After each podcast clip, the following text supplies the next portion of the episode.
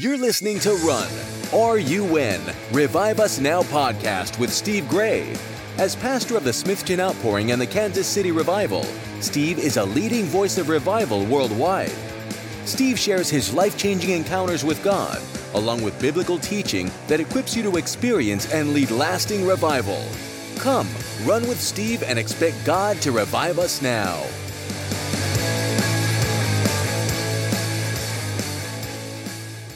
Hello, everyone, and welcome to another Revive Us Now podcast. I am your host, Steve Gray, and we're going to be talking about revival today and just really get a hold of who are we right now and what God has already put into us and igniting the fire who we are that we revive a little bit of what God has already done in us which can help us revive other people obviously we're in a we're in situation in our world today where just people are not sure what's next and they're just unsure you know and i want to get you more sure of who you are. I was reading in psalm 144 this is a psalm of david. It's this scripture is mentioned more than once in the bible but this is the best one i think. Psalm of david. Praise to the lord my rock who trains my hands for war my fingers for battle now, obviously, David was in a lot of wars. There's a lot of wars. He's a real fighter. Obviously, we know him from David, Goliath, and all that. He started out uh, fighting the lion and the bear, moved on to Goliath, and became a great warrior. So when he says, God trains my hands for war, he literally means, he actually means war and makes him a fighter and victorious, right? So if today we have some of our young people and young men and women and they go onto the battlefield, we could we could use that scripture for them. Said, you know, God, God's your source here. God's trained you. Get God's training in you. Get it in your hands and in your fingers and trust God. Let the supernatural power of God come into you. Believe that. They they may have gone to a church that they they never even heard that there is a power of God. You know, there were people in the Bible that they believed in book of acts they believed in jesus and they, they came and asked him have you been filled with the holy spirit since you believed? And they said we didn't even know there was a holy spirit that anything could happen. That was me. I'd gone to a traditional church as a kid and up to junior high level and that and then dropped out. But then later in life they came and said well have you been filled with the holy spirit? Do you you uh, you believe in god? But i said what i didn't even know you could be filled this is the first i heard of this and i was in my 20s so there could be people like that. They don't know. We gotta we gotta have people around them that have this message that can talk about this. But what about the rest of us? As most of us are not going to go on the battlefield. And it says that who that God trains our hands for war. Well, if we're not going to go on the battlefield, how does that apply to us? Well, today, there's, there's always a war somewhere in the world, right? But today we are facing a different situation where war is and can be much bigger that involves nations, large nations, powerful nations. And we are on in and on the edge of many new things that, that could be dangerous. And yet, what do we do about it? Well, a lot of people they're afraid, right? They're afraid. And a lot of Christians are afraid. A lot of Christians don't know what to do. They don't know how to pray. They don't know how to think. And so they're going to shrink back like most people will, like, I don't know what to do. I don't know how to pray. Uh, I don't even know what to think. And so you look at a scripture like that, and I'm going, wait, wait, wait, wait, wait, wait. At least for some of us, maybe maybe you like you just never heard of this stuff before, but at least for some of us, we've been going to church for a long time. We've been reading our Bibles for a long time. We've been believing that there's a God of power. There's a God who intervenes. Now, and and maybe he didn't intervene that much in our lives as we'd like him to, but we didn't need him to. You know, a lot of in, in the Bible, uh, Jesus, he, you know, he multiplied the loaves and fishes because there were so many people and there's nothing to eat. Well, you know, that's a great thing to see, but most of us have never been in that position where there's absolutely nothing to eat. We figured out a way to get it. You know, we either went down to the store and bought something or borrowed some money or got some food stamps or something. We figured out a way to get it. But when we get in a situation where it's really dangerous or it's really uh, important that we, we get where we got to have a God thing, and that happens in war sometimes. All right? Then that's where we step in, us who have been in, in, in training. We've been reading about the God who does wonders and we and we've prayed about it and we've we've we've prayed God do it again. And we've we've read our Bibles we've sang songs of faith we imagined in our mind we close our mind our eyes and we and we we can see heaven or we open our eyes and lift up and we think we set our eyes on things above and we've dreamed about the God who does powerful things and wonders and steps into our lives. So these are things that, that we've studied all our lives. And now a war breaks out, not a skirmish here and that, where, which is still important, but where nations, total nations, are now thinking of, of, a, of a large war or involved in a world war or whatever.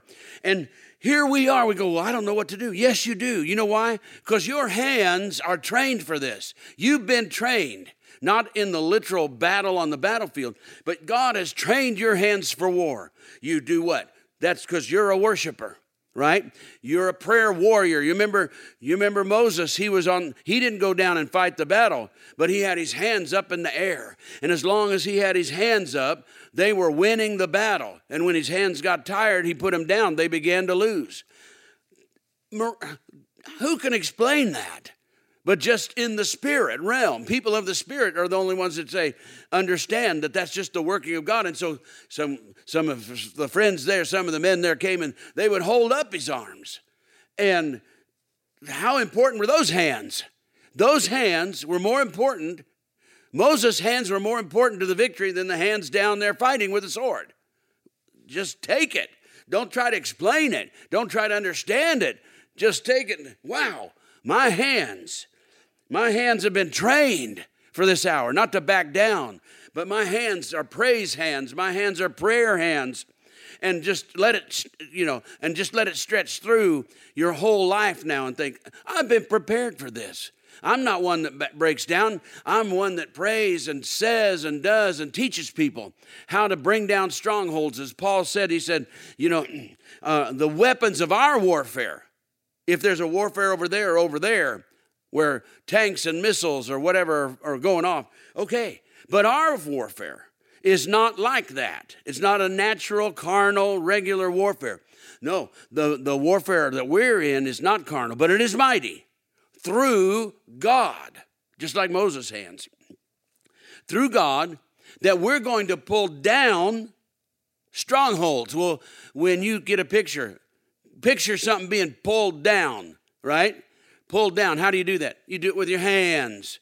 It's a picture of I'm pulling down, grabbing something in the Spirit. By the Spirit of God, I'm grabbing something and I'm going to pull it down.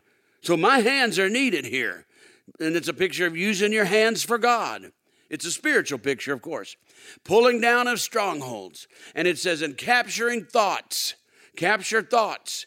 And you capture thoughts of defeat and fear and. Uh, and, and capture those and bring them into the knowledge of God, which is God is our God and God is on our side and God is going to make us victorious and God's going to empower us and God's going to bring miracles on that battlefield. There's people on our, our battles that might be in battle today that have never seen a miracle in their life. They might have even had, they might have sat in one of those churches where the preacher said, Well, miracles are not for today. Whoa. Would you, wouldn't you just like to you know, just you're out on the battlefield and you've been drilled and drilled. They're not for today. That was during Jesus' day, and they don't happen today.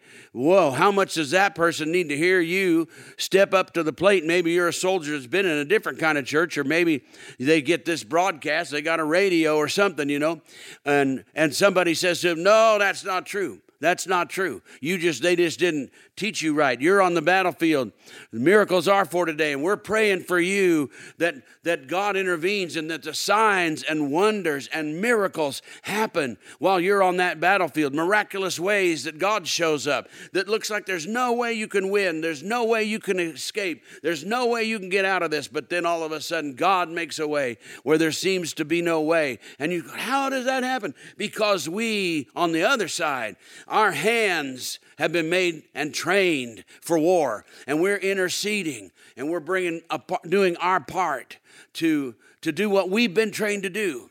Most people haven't been trained to do it, but some of us, hands, lives, we've been trained for the hour. And so, what we're needed then in, on our side is not only us, but to tell others. We have to have that message. We have to have that attitude when they get fearful, don't know what to do. Maybe their maybe their kids are overseas in, in a battle and they're afraid. Go and talk to them about, hey, let me train your hands.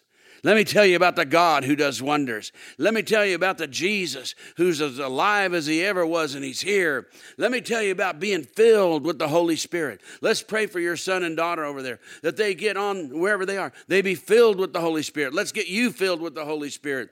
Let's get your fingers in the battle here right? He says, My fingers for battle have been trained. Let's get your fingers in this battle right here in your living room.